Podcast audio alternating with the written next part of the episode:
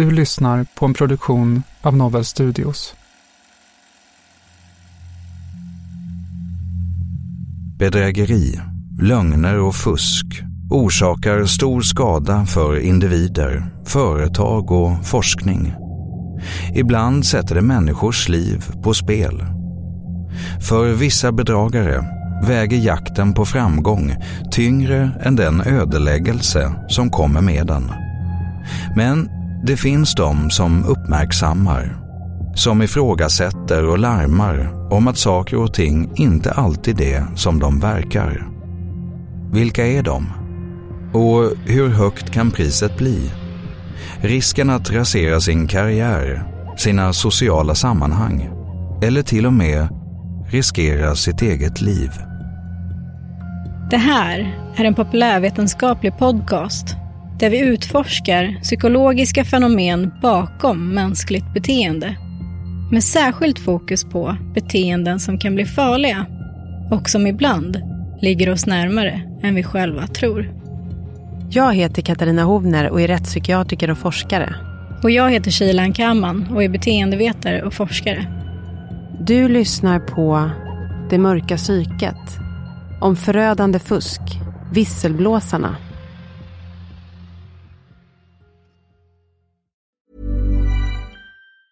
Hey, it's Danny Pellegrino from Everything Iconic.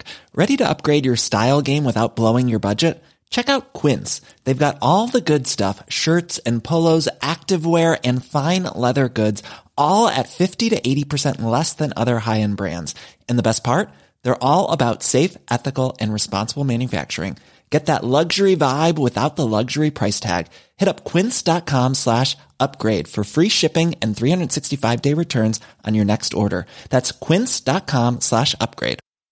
Hi, I'm Daniel, founder of Pretty Litter. Did you know cats tend to hide symptoms of sickness and pain? I learned this the hard way after losing my cat, Gingy. So I created Pretty Litter, a health monitoring litter that helps detect early signs of illness by changing colors, saving you money and potentially your cat's life. Pretty Litter is veterinarian developed, and it's the easiest way to keep tabs on your fur baby's health right at home. Go to prettylitter.com and use code ACAST for 20% off your first order and a free cat toy. Terms and conditions apply. See site for details. This is Paige, the co-host of Giggly Squad, and I want to tell you about a company that I've been loving, Olive and June. Olive and June gives you everything that you need for a salon quality manicure in one box. And if you break it down, it really comes out to $2 a manicure, which is absolutely insane. It's also so easy to get salon worthy nails at home with Olive and June. The difference between how your nails used to look when you did them yourself and now with the Manny system is a complete game changer. The best thing about Olive and June too is it's a quick dry, dries in about one minute, lasts for five days, and full coverage in up to one to two coats. Visit oliveandjune.com slash perfect Manny 20 for 20% off your first system. That's oliveandjune.com slash perfect Manny 20 for 20% off your first system. Even when we're on a budget, we still deserve nice things.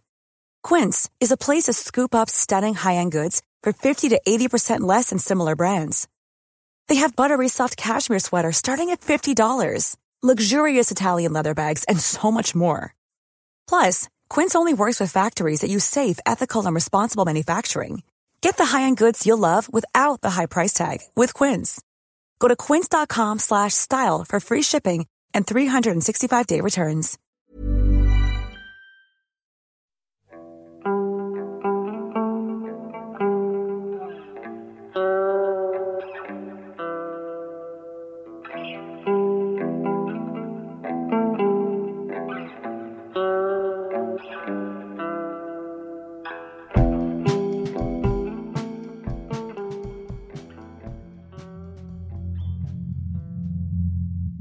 Forskaren och kirurgen Paolo Macchiarini gör sig snabbt ett namn i och med de transplantationer av syntetiska luftstrupar som han utför på patienter runt om i världen.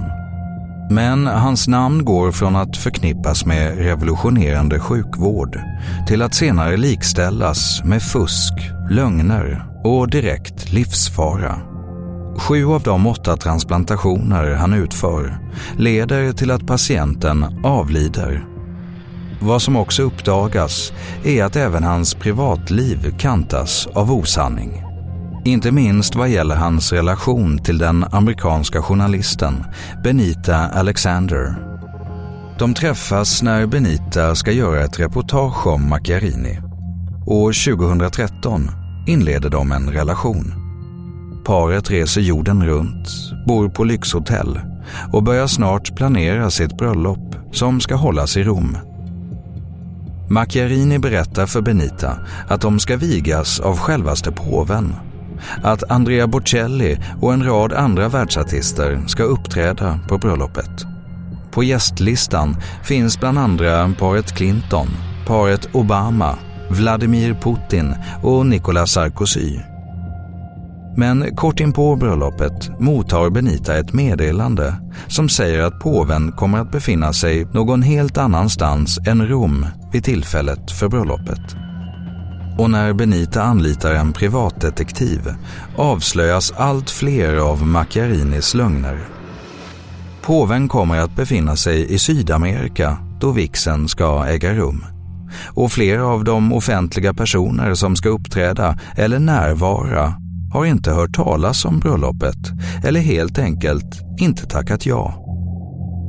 Det framkommer även att Macchiarini fortfarande är gift med en annan kvinna sedan tidigare.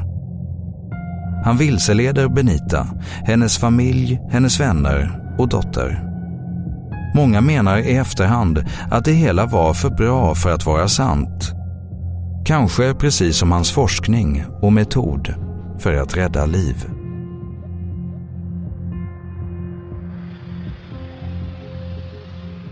Vi pratade ju i förra avsnittet om Macchiarini ganska mycket. Om hans bedrägliga beteende inom forskningen och inom sin kliniska verksamhet. Just i det här fallet som vi har lyssnat lite på nu så är det ju kanske inte, han har ju inte som uppsåt att han vill åt hennes pengar, men han är ju väldigt bedräglig och han tar ju som sagt enorma risker i, i det här förhållandet då. Men det här med romansbedrägerier är ju lite en annan sak, det är ju en lagstiftning som handlar om att man inte får eh, Eh, ja, det, som har tillkommit därför att det har blivit ett stort problem med personer som utger sig för att eh, vilja, eller de behöver pengar, ofta är det via nätet, ofta är det där det börjar. Och sen så kommer man med en story som handlar om att man behöver pengar till någonting, ofta anspelar man på folks känslor och ganska ofta då så kan det uppstå då romantiska känslor från eh, offret då, som börjar skicka pengar och så. Och det är det som eh, i bakgrunden då till de här romansbedrägerierna. Det man kan väl säga är också att det liksom sker lite successivt, att de först eh, får in en kil och liksom bygger upp en relation successivt under lång tid och sen rätt som det är så sker någonting akut. Ja, eh, precis, och så behövs det mycket pengar och så är man redan så, har investerat mycket känslor och, ja. och sådär så att man liksom känner sig tvungen att hjälpa till. Då. Och den här eh, lagstiftningen är väl relativt ny och eh, som ett exempel då så eh, 2019 så var det eh, totalt 993 sådana brott som anmäldes och det är väldigt, väldigt få av dem som klaras upp. Då. Men man kan tänka då att det kanske är en ny företeelse, men det är det ju inte riktigt då. Och jag tänkte eh, som lite kuriosa här att, att eh, man kanske känner igen begreppet sol och vårare. Det har man kanske hört talas om. Det är någon slags urbeskrivning för det här med romansbedrägeri. Då. Och den beteckningen, sol och vårare, vet du vad den kommer sig av? Nej, och jag bara måste fråga, för, att, för att jag har hört det uttrycket många gånger. Eh, också personer i liksom, in, alltså, nära relationer som är ja, men, eh, ganska odrägliga liksom, och kanske lite, har lite psykopatiska drag. Så. Men jag har liksom inte förstått, är det bara när de har ett intresse av att eh, få pengar? Eller liksom, är, är det är det då man är sol och vårare? Eller är det... Ja men precis, och då kan man ju tänka, var kommer själva begreppet då sol och vårare ifrån? Och det är då en kontaktannons som sattes in 1916 av en Karl Westerberg i Stockholmstidningen. Och eh, den här kontaktannonsen löd så här. Eh. Ärade damer, verkmästare, 35 år, villaägare, söker på detta sätt bekantskap med hederlig och god flicka, eller änka inom parentes, ur arbetarklassen någon förmögenhet önskvärd. Svar förtroendefull till Sol och vår. Så att hans eh, undertecknande var Sol och vår. Och därav så kommer sen då beteckningen Sol och vår. Alltså en, ja, en person som söker en partner, med, gärna då med pengar. Eh, så att det är därifrån det kommer. Undrar om han fick någon napp? Han fick faktiskt det. Det var åtminstone en kvinna som investerade på den tiden då väldigt mycket pengar i honom. Ja. Mm, det man kan säga är väl att det har rapporterats om att det, här, det har skett en ökning över tid av romansbedrägerier. Jag har liksom inte hittat någon källa på liksom exakt hur man vet det eller hur man har mätt det. Men, men det är ju inte helt omöjligt att tänka sig med tanke på digitalisering och liksom ökad internetanvändning. Och jag var på någon konferens i Australien för ett par år sedan där det, det, det, var en forskare som presenterade och menade på att det är framförallt den äldre generationen som, som blir drabbade, liksom, som också kanske har ett, eh, eh, en annan tillit till andra personer och sådär. Och nätet är ju, jag tänker att unga personer som har växt upp med internet, de tror jag har vissa strategier för att liksom testa om personen på andra sidan skärmen faktiskt är den som de utger sig för att vara. Alltså allt ifrån liksom referenser och liksom, eh, ja, vilken musik man lyssnar på, hur man Ja men förstår du vad jag menar, vilka liksom ord man använder och Jo men jag tror det också, för jag tänker att man som ung idag måste man ha ett annat förhållningssätt till nätet och källkritik och sånt. Eller det liksom ingår lite i, mm. ja eftersom man är helt uppvuxen med man vet att det förekommer eh, konstigheter där. Vilket man då kanske som äldre person inte riktigt är lika vaksam på i alla fall. Och därmed inte sagt att inte förstås även yngre går på de här romansbedrägerierna, för det händer ju också. Ja, ja, såklart. Jag tänker på en sak i det här fallet med Macchiarini som vi hörde på här. Eh, så är det ju så att eh, så som det hela avslöjas är ju faktiskt via en av hennes eh, vänner som är den som på något sätt ställer frågan och, och liksom pekar på det orimliga i det här. Och med lite god vilja kan man ju se det som att det är någon typ av visselblåsning hon gör. Ja men absolut. Jag tänker att det är inte jättelätt att säga till en anhörig eller en vän att den personen som de är helt liksom upp över öronen förälskade i kanske inte är den som de utger sig för att vara. Det är inte jättelätt sak att säga, tänker jag. Nej, och man riskerar ju så att säga vänskapen, eller man ja. riskerar ju att bli liksom bortstött och att inte personen vill lyssna såklart. Och sen var det ju så att vi i förra avsnittet pratade vi också lite grann, vi nämnde ju visselblåsarna i, alltså i Macchiarini-affären när det gällde forskningen och eh, de här kliniska eh, operationerna och det. Eh, där var det ju en grupp visselblåsare som ja, fick betala ganska högt pris måste man säga för att ha eh, och Det här är ju ett ämne som, alltså just vilka det är som, som vågar träda fram och visselblåsa, det är ju någonting som jag har intresserat mig för ganska länge och du med. Och jag vet att vi fastnade lite vid det när vi gjorde avsnittet om Stanford Prison Experiment. Vill du bara kort eh, förklara vad det var för experiment? Jo, det var ju ett experiment som leddes av en forskare som heter Simbardo. Och han var intresserad av att se lite hur eh, människor vad en fängelsemiljö gör med människor helt enkelt. Det var ett socialpsykologiskt experiment kan man säga. Där man då tog ett gäng studenter som alla var liksom lika från början och så delade man in dem i fångar eller fångvaktare. Och så satte man upp som ett eh, låtsas eh, fängelse där de fick liksom spela de här rollerna. Och det här är ett experiment som skulle pågå under två veckor men fick avbrytas redan efter några dagar därför att de här fångvaktarna utvecklade ganska sadistiska metoder och eh, sätt att hantera fångarna. Och ja, vi går inte in närmare på det stora hela där, utan jag rekommenderar verkligen att ni lyssnar på vårt avsnitt från säsong 1 om Stanford Prison Experiment, där vi går igenom det mycket mer detaljerat. Ja, och efter det här väldigt omtalade men också oetiska experimentet så har ju Zimbardo också skrivit just att det som han under experimentets gång och när han liksom analyserar sin data, det som han främst tyckte var intressant och den liksom intressanta frågeställningen var inte vilka personer är benägna att bli sadistiska, vilket han menade då på var majoriteten. Sen har ju det här blivit ifrågasatt, vilket vi också tar upp i vårt eh, avsnitt. Men han menar ju på att den intressanta frågeställningen var ju snarare vilka är de enstaka individerna som inte faller för grupptryck och som står på sig eh, trots tryck och trots att det kan kosta dem väldigt mycket.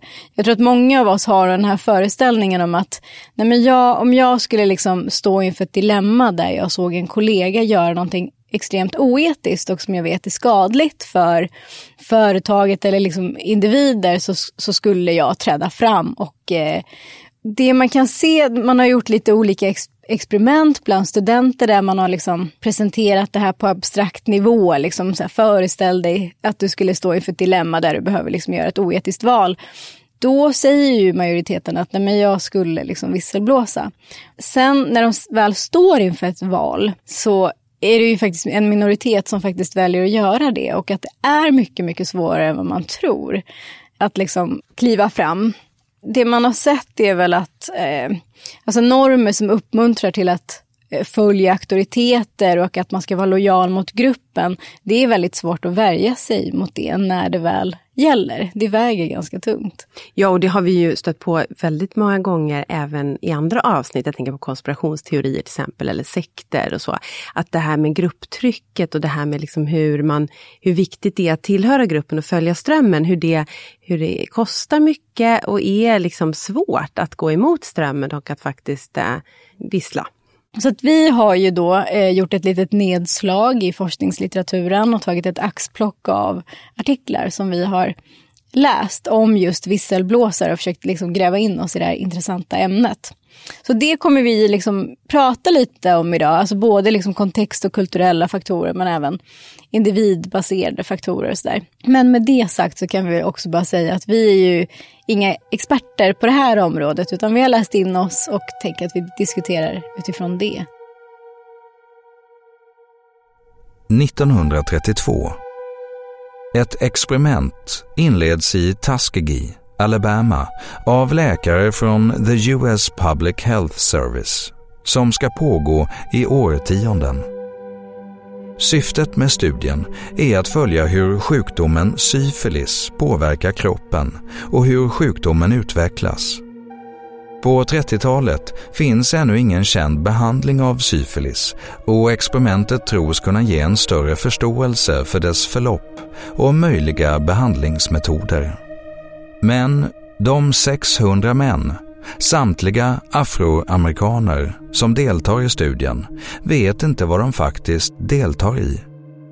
Läkarna utlovar kostnadsfria läkarbesök och finansiering av deras begravningar. Och man säger att man ska behandla dem för så kallat dåligt blod. En term som används för att förklara ett flertal olika sjukdomar. Medicinen som deltagarna mottar är endast placebo i form av bland annat mineraltillskott. Under början av 40-talet börjar penicillin användas som behandling av syfilis. Men trots det fortsätter läkarna i studien med placebo eftersom att syftet med studien aldrig har varit att bota någon utan att studera sjukdomens utveckling detta trots att deltagares hälsotillstånd blir allt sämre, att patienter blir blinda och till och med avlider. Experimentet på de 600 männen i Alabama fortsätter utan att ta hänsyn till den förödelse som snart ska uppdagas. När en man i San Francisco får upp ögonen för vad som pågår.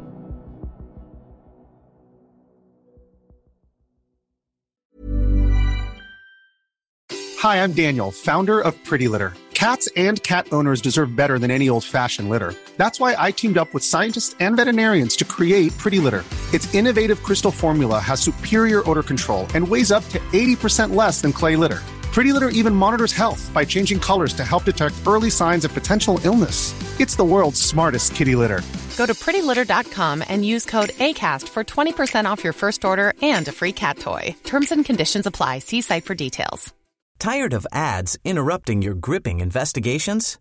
Good news. Ad-free listening is available on Amazon Music for all the music plus top podcasts included with your Prime membership. Ads shouldn't be the scariest thing about true crime. Start listening by downloading the Amazon Music app for free or go to amazon.com slash true crime ad free. That's amazon.com slash true crime ad free to catch up on the latest episodes without the ads. Quality sleep is essential. That's why the Sleep Number Smart Bed is designed for your ever evolving sleep needs. Need a bed that's firmer or softer on either side? Helps you sleep at a comfortable temperature? Sleep Number Smart Beds let you individualize your comfort so you sleep better together. JD Power ranks Sleep Number number 1 in customer satisfaction with mattresses purchased in-store. And now save 40% on the Sleep Number limited edition Smart Bed for a limited time.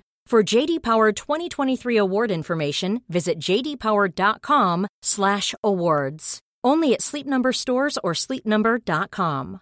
This is Paige, the co-host of Giggly Squad, and I want to tell you about a company that I've been loving, Olive and June. Olive and June gives you everything that you need for a salon quality manicure in one box. And if you break it down, it really comes out to $2 a manicure, which is absolutely insane. It's also so easy to get salon worthy nails at home with Olive and June. The difference between how your nails used to look when you did them yourself and now with the Manny system is a complete game changer. The best thing about Olive and June too is it's a quick dry, dries in about one minute, lasts for five days, and full coverage in up to one to two coats. Visit oliveandjune.com slash perfect manny 20 for 20% off your first system. That's oliveandjune.com slash perfect manny 20 for 20% off your first system.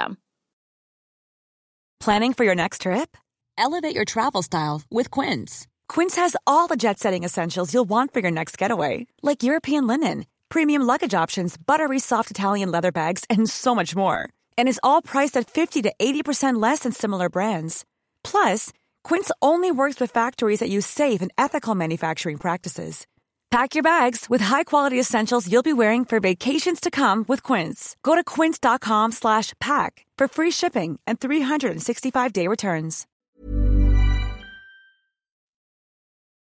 Att visselblåsa är ju, det är ju ett intressant fenomen, för det kan vara någonting som, som betraktas som ett hjältedåd och no, som någonting beundransvärt, men det kan ju också betraktas som någonting som är väldigt negativt, att man är liksom illojal och liksom går bakom ryggen mot gruppen och, och att man kanske till och med är en väldigt liksom besvärlig person och kollega.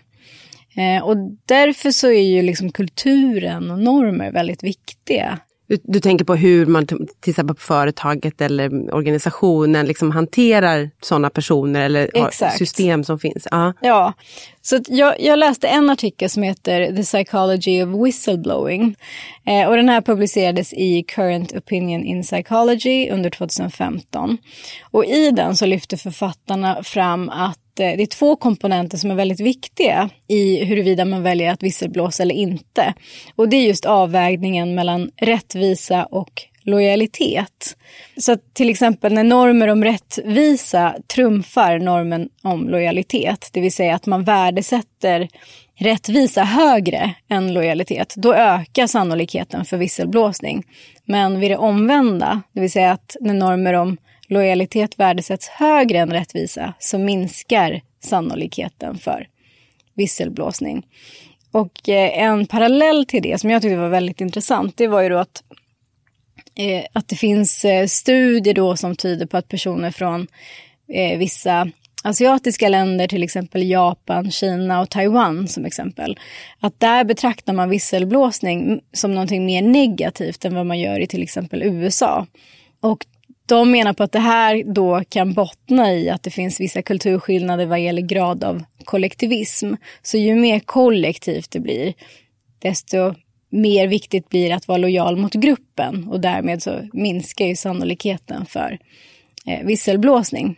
Så mer individcentrerade samhällen skulle ha liksom lättare att acceptera eller tycka det var okej okay med Ja men exakt. Mm. Och man kan tänka sig att kostnaderna också blir mindre i ett liksom individualistiskt samhälle. För blir du, liksom, om du lever i ett väldigt kollektivistiskt samhälle och sen blir utesluten så kan ju det kan jag tänka mig vara väldigt förödande. Jag tänker direkt på precis, sektstrukturer där lojalitet mot ledaren eller liksom det, det man tror på är väldigt stark och säga emot är väldigt svårt och kostar jättemycket. Ja, precis. Men det var, så det var lite liksom kulturella faktorer. Sen så har man också pratat om att det finns situationella faktorer som påverkar ens benägenhet att eh, visselblåsa. Då då har man ju sett att just situationella faktorer är väldigt starka prediktorer, det vill säga att de, påverk, de, de tycks påverka i väldigt hög grad. Och det som, det som har kommit fram då som då starka prediktorer, det är att det spelar väldigt stor roll om det finns en tydlighet i hur man går tillväga och vart man kan vända sig om man har sett någonting liksom, oetiskt? Alltså vet jag som arbetstagare, vad, vad kan jag göra, vilket steg, vem tar jag kontakt med och så vidare. Så dels det, liksom tydlighet i hur man går tillväga, men också tydliga rutiner för att man ska känna sig trygg som visselblåsare och att man inte, att det finns liksom riktlinjer för att man inte ska bli utsatt för repressalier. Liksom. Ja, det är en sak som, är ett, eh, som jag kommer att tänka på just nu, bara kring det här med olika system och de här, ja, dels systemtänket men också det här situationella. Så vet jag att jag var, eh, gjorde studiebesök, jag tror, det var på läkarutbildningen tror jag, när vi läste eh, liksom, yrkesmedicin, alltså lite hur man, ja, arbetsmiljö och sådana saker. Då gjorde vi studiebesök eh, på Arlanda just titta på flygledare, flygledartornet där. Och där hade de ett väldigt intressant system. Jag minns det här fortfarande, än idag så är det något system som jag liksom beundrar. Och det är då att om man eh, sitter som flygledare och det händer någonting, inte att det händer något på riktigt, men det är på väg att hända. Man, man ser att man har gjort ett misstag som inte, oftast inte, jag menar det blir extremt katastrofala följder om en flygledare gör ett misstag. Men minsta lilla grej man upptäcker att någonting är fel, då räckte man upp en hand, då fick man direkt plockas ut, diskutera igenom det. Man liksom hade en, en organisation som, som uppmanade folk till att direkt säga till när någonting blev fel. Och man blev inte bestraffad utan tvärtom hjälpt, liksom, eller vad ska jag säga, man fick stöd i det.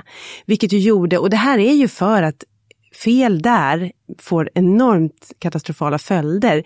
Mm. Man har inte råd med att folk sitter och döljer sina misstag. Jag, det här är ju jättelänge sedan, jag vet ju inte om de har kvar det, eller jag antar att de kanske har kvar det. Men det kändes ganska så här fräscht på något vis, att man hade system där man uppmuntrar folk till att direkt erkänna när någonting blir fel. För i många andra system och kulturer så är det ju tvärtom. Att liksom, kan man sopa under mattan och kan man liksom lägga det, ja, putta bort det lite så blir det inte, ja, då blir man inte påkommen och så händer ingenting. Och att säga så här, nu gjorde jag fel, det är ganska Ja, det krävs ganska mycket och det krävs ju verkligen att, det, att man inte då får massa skit för det, mm. för då kommer man inte säga det nästa gång. Syfilisstudien i Alabama, som också kallas The Tuskegee Experiments, fortsätter att skörda offer. Men 1965 börjar epidemiologen Peter Buxton arbeta för the US Public Health Service för att arbeta med sexuellt överförbara sjukdomar. Han får då höra om Tuskegee-experimenten och börjar undersöka vad det egentligen är som pågår. Studien har nu pågått i över 30 år och penicillinet har använts för att behandla syfilis i nästan 20. Men deltagarna får inget penicillin. Det framkommer också att deltagarna genomgår ingrepp för att undersöka sjukdomens utveckling i kroppen. Ingrepp som medför stort fysiskt lidande. Baxten anmäler studien och ifrågasätter dess etiska grunder. Han menar att något som Tuskegee-experimenten inte får förekomma och definitivt inte i styre av staten. Men hans anmälningar avslås och bortses från. Vilket leder till att han till sist ger all information han har om studien till en journalist som publicerar historien. Buxton blir känd som visselblåsaren som stoppat en av USAs värsta forskningsskandaler. Studien avslutas 1972, 40 år efter att den inletts. Allmänheten får nu veta hur läkare bedrivit forskning på 600 socialt utsatta män. Att 28 deltagare avlidit i sjukdomen. Ett hundratal avlidit i komplikationer och att partners och barn har smittats. En annan faktor som var situationell som jag bara kan nämna kort, det var ju det här att man också såg att det finns någon form av liksom normaliseringsprocess också. Att om en person börjar uppvisa liksom oetiska beteenden, från en, alltså att det bara vänder från en dag till en annan, så är, man, så är folk mer benägna att visselblåsa. Men om det är liksom successivt, där det är liksom normbrytande beteenden, alltså små, små grejer som ackumuleras, då är folk inte lika benägna att, att eh, visselblåsa. Vilket jag tycker är lite intressant. Eh, också så här, vara uppmärksam på sig själv. Alltså att, att man liksom kanske bortförklarar någons beteende. Att säga, ah, men han, han eller hon är ganska hon gör sin egen grej. Eller förstår du vad jag menar? Att det... Ja men absolut. Och jag, jag kan förstå det också. Om, om, om någon gör något helt som man inte alls hade räknat med, som är helt utanför. Då, då, då, tror jag också att det är lättare att se det också och förstå att nu är det något som inte stämmer, det här blev fel. Liksom. Men någon som, som mm. liksom förskjuter den där gränsen, det är ju livsfarligt. För mm. det är mm. också, det pratade vi väl också lite med Michelle om, att man, man förskjuter också gränsen till alltså vad man kommer undan med och vad som är okej och att man då plötsligt ska säga något trots att det är ett beteende som har liksom blivit värre och värre med tiden. Det är också svårt. När, när tycker man att det är nog? Liksom? När ska man säga mm. till? Jag tänker på den personen som då gör någonting oetiskt eller fuskar eller vad det nu kan vara. Att det kanske också blir lättare att ta varje steg. Alltså har man gjort det en gång och så kanske man tänjer på gränserna successivt. Att, att man tillåts liksom. Ja nej, men absolut som någon slags tyst medgivande för att ingen säger stopp. Mm. Liksom. Mm det är ju som en lite konstig parallell eller liksom liknelse. Det är att när jag intervjuat partnervåldsutövare så har de också sagt att de har reagerat på att folk inte, ja men att de inte åkt dit eller att folk, folk i deras omgivning inte har sagt någonting vilket de då har tagit för intäkt för att ja men det här är ju lite normalt ändå liksom. Som beskrivit att det för dem också då finns en normaliseringsprocess i sitt liksom våldsutövande. Och det tänker jag, det, det kan det ju vara i att liksom andra typer av normbrytande beteenden också. Men det som jag tycker är egentligen mest intressant, för nu har vi pratat om kulturella faktorer och vi har pratat om situationella faktorer. Sen finns det ju liksom individuella faktorer, alltså vad är det för typ av faktorer hos individen som påverkar huruvida man är benägen att visselblåsa eller inte. Och det är ju det mest intressanta. Till min besvikelse så var det också väldigt spretiga resultat. Alltså det fanns inte några tydliga svar kring vilka faktorer hos individen som påverkar. Det som kom fram det var väl att mycket hade att göra med liksom yrkesmässigt eh, kapital. Alltså om man, har varit, ja, men om man har en ganska säker anställning och varit anställd under en längre tid, att man har hög utbildningsnivå och inkomst och sådär. Då är man mer benägen att visselblåsa. Nej, för det är ju det man verkligen undrar över. Precis, alltså, givet att eh, förstås situationen och kontexten och allt det är viktigt. Men så undrar man ändå vilka är de? Vilka är liksom de här som ändå fattar de här obekväma besluten och ändå drar det här. Eh, och som du sa i början, så här, är det en hjälteperson? Eller liksom i rätt kontext, liksom avslöjandet av någonting som verkligen är oetiskt och, och eh, fel, så blir det ju en hjältestatus av det. Men hur är visselblåsaren när det inte är mm. moral. Eller så här... I, va I vardagliga sammanhang. Ja men precis, ja. för då måste man tänka, då är ju här en person som går emot gruppen, går mot strömmen, tar sin egen väg, eh, kan stå emot resten av gruppen och då tänker man så här, ja, när det inte handlar om att det är något som ska avslöjas, då kanske det är en ganska jobbig person om man ska mm. vara helt ärlig. För det har man ju ändå sett att det är sammantaget i litteraturen, även om det är spretiga resultat, att det är personer som har liksom non-conformity traits, alltså det vill säga att de inte Rättar sig inte i leden. Nej men precis. Ja. Är modiga eller dumdistriga eller risktagande eller vad man nu ska beteckna det som, men liksom är svåra att få in i ledet.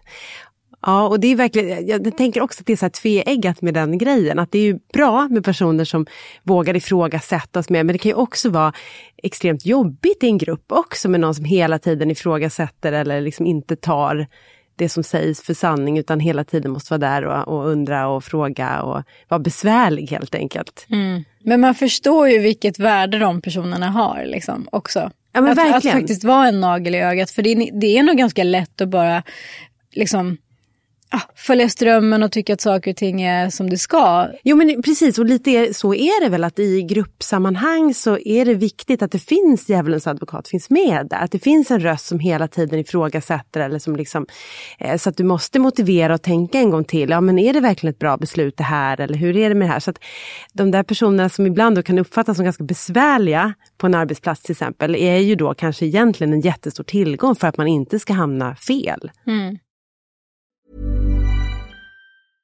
Imagine the softest sheets you've ever felt. Now imagine them getting even softer over time. That's what you'll feel with Bowl and Branch's organic cotton sheets. In a recent customer survey, 96% replied that Bowl and Branch sheets get softer with every wash. Start getting your best night's sleep in these sheets that get softer and softer for years to come. Try their sheets with a 30-night guarantee. Plus, get 15% off your first order at bowlandbranch.com. Code BUTTERY. Exclusions apply. See site for details.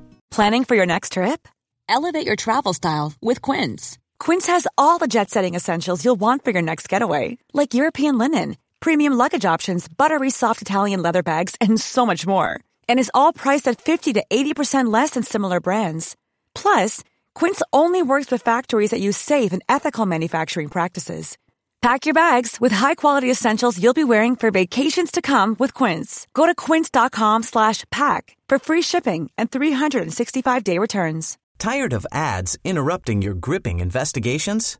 Good news. Ad-free listening is available on Amazon Music for all the music plus top podcasts included with your Prime membership. Ads shouldn't be the scariest thing about true crime. Start listening by downloading the Amazon Music app for free or go to amazon.com slash true crime ad free. That's amazon.com slash true crime ad free to catch up on the latest episodes without the ads. Even when we're on a budget, we still deserve nice things. Quince is a place to scoop up stunning high-end goods for 50 to 80% less than similar brands. They have buttery soft cashmere sweaters starting at $50, luxurious Italian leather bags, and so much more. Plus, Quince only works with factories that use safe, ethical, and responsible manufacturing. Get the high-end goods you'll love without the high price tag with Quince. Go to quince.com slash style for free shipping and 365-day returns. Men det som, det som också, alltså när man läser igenom litteraturen så eh, ser man ju också att alltså det står en del om liksom efterspelet och konsekvenser av att visselblåsa och att det inte är helt ovanligt att personer som gör det faktiskt också blir ganska hårt drabbade. Ja, blir exkluderade och så vidare och liksom blir av med jobbet eller utvecklar olika liksom, eh, ja, utvecklar psykiskt lidande av olika slag och sådär. Men jag kom i alla fall över en artikel som jag tyckte hade en väldigt intressant vinkel. Sen är jag, kan jag faktiskt säga, redan nu lite kluven till kvaliteten på artikeln för att jag tycker att den inte, det är inte, det är inte jättebra resonerat och inte så väl underbyggt. Det är lite för svepande. Men jag tycker ändå att hon är någonting på spåren liksom som, ja, men som är värd att ta upp. Liksom. Lite ny vinkel. Eh, och artikeln den heter Institutional Betrayal and Gaslightning. Why Whistleblowers Are So Traumatized. Och den här publicerades då 2017. Och det är författaren Kathy Ahern som då använder begreppet whistleblower gaslightning. Och då kan vi kanske börja med begreppet gaslightning och vad det står för. Och den här termen då, den kommer från en pjäs av Patrick Hamilton som skrevs 1938 och som sen har blivit filmatiserad. Den här handlingen den består av att det är en man som på olika liksom, manipulativa sätt försöker få sin fru, fru att tappa fotfästet. Och han försöker övertyga henne om att hon håller på att bli galen. Bland annat så, mistra, så mixtrar han liksom med ljuset så att det flimrar. Och när hon då liksom uppmärksammar det här och påkallar det så säger han att hon bara inbillar sig och att det inte alls är något fel på ljuset och att det bara är hennes huvud. Liksom. Så det här har då kommit att bli en, en term då som används för att förklara psykiskt våld egentligen. Där liksom manipulativa strategier används för att få den som är utsatt att börja ifrågasätta sig själv, sina iakttagelser, minnen, upplevelser och känslor. Alltså hela sin verklighet i princip. Um, och man menar på att det här är ett sätt för personer som gaslightar att undvika ansvar. Alltså man gör det för att liksom bara helt slå ifrån sig något som helst ansvar. Och ofta så pratar man ju om gaslightning i termer av liksom det som sker i romantiska förhållanden. Eh, I destruktiva parrelationer och så vidare. Men egentligen så kan ju det här uppstå i alla sorters relationer. Under förutsättning då att den här relationen är viktig för den som blir utsatt. Och det som den här författaren då menar på, det är att det finns stora likheter mellan gaslightning i parrelationer och hur visselblåsare behandlas efter att de visselblåst. Alltså det man kan säga på det stora hela, eh, olika tecken då som man menar på att det skulle vara whistleblowing, gaslightning eller gaslightning överhuvudtaget, det är att personer menar på att du liksom överdriver, det är du som är liksom överdrivet känslig, du har liksom gjort felaktiga upp iakttagelser och så vidare. Eh, och det här är ju, om, om det är någonting som sker då successivt över en lång tid så kan det också resultera att man verkligen börjar ifrågasätta sina upplevelser. Liksom att man, vet, man blir ganska förvirrad och eh, mår väldigt dåligt till slut. Och, och, hela det här med gaslightning och det här med ifrågasättandet och att man börjar tvivla på sina egna intryck eller vad det är man har varit med om egentligen. Så det liknar ju också lite det här med victim blaming, tänker jag. När man liksom, hur var det egentligen den här situationen och vem sa vad och vad gjorde jag egentligen? Och att man börjar ifrågasätta sig själv. Så det känns ju igen därifrån också, tänker jag. Mm, verkligen ett sätt att liksom, oavsett om det är en parrelation eller om det är liksom av din arbetsgivare, det man kan göra det är att man liksom sparar sms och mail. Så att när du börjar liksom ifrågasätta dina upplevelser, är det bara jag eller har jag fått väldigt olika bud eller sa de inte så här men gjorde så här. Då är det jättebra att liksom gå tillbaka till liksom tidigare liksom skriftliga, liksom, skriftlig dokumentation av olika slag för att liksom lite påminna sig själv om hur det faktiskt har gått till och så vidare. Och sen att man också vågar prata med någon. Eh, närstående och om inte annat att man, att man eh, söker stöd av en professionell. Peter Buxtons avslöjande av Tuskegee-experimenten leder till debatt och att riktlinjer införs gällande medicinska studier och försökspersoner. Offren och deras familjer erhåller 10 miljoner dollar i en förlikning. Historier om tvivelaktiga eller rent av skadliga forskningsstudier har fortsatt att uppmärksammas av visselblåsare. Vissa av dem som slår larm hyllas. Andra förlorar sina arbeten och status. Och i vissa fall har visselblåsning fått långt allvarligare följder. I Ryssland hittas tre framstående läkare avlidna efter att de kritiserat landets hantering av coronapandemin. Alla tre avled efter att ha ramlat ut från fönster. I Sydafrika mördas Babita Diokaren, en anställd vid Sköthäng hälsodepartement efter att ha visselblåst om korruption. Media rapporterar senare att hon stalkats och förföljts i upp till en månad innan hon skjuts i augusti 2021. Byggt på EU-direktiv kommer en visselblåsarlag träda i kraft den 17 december i år, 2021. Lagen syftar till att bland annat skydda visselblåsare och att göra det enklare för rapportering av missförhållanden Lagen innebär också den starkaste formen av sekretess vad gäller visselblåsares identiteter. Förhoppningen är att fler ska våga träda fram, att fler ska våga slå larm, att skada kan stoppas och lidande förhindras. Du har lyssnat på en produktion av Novel Studios.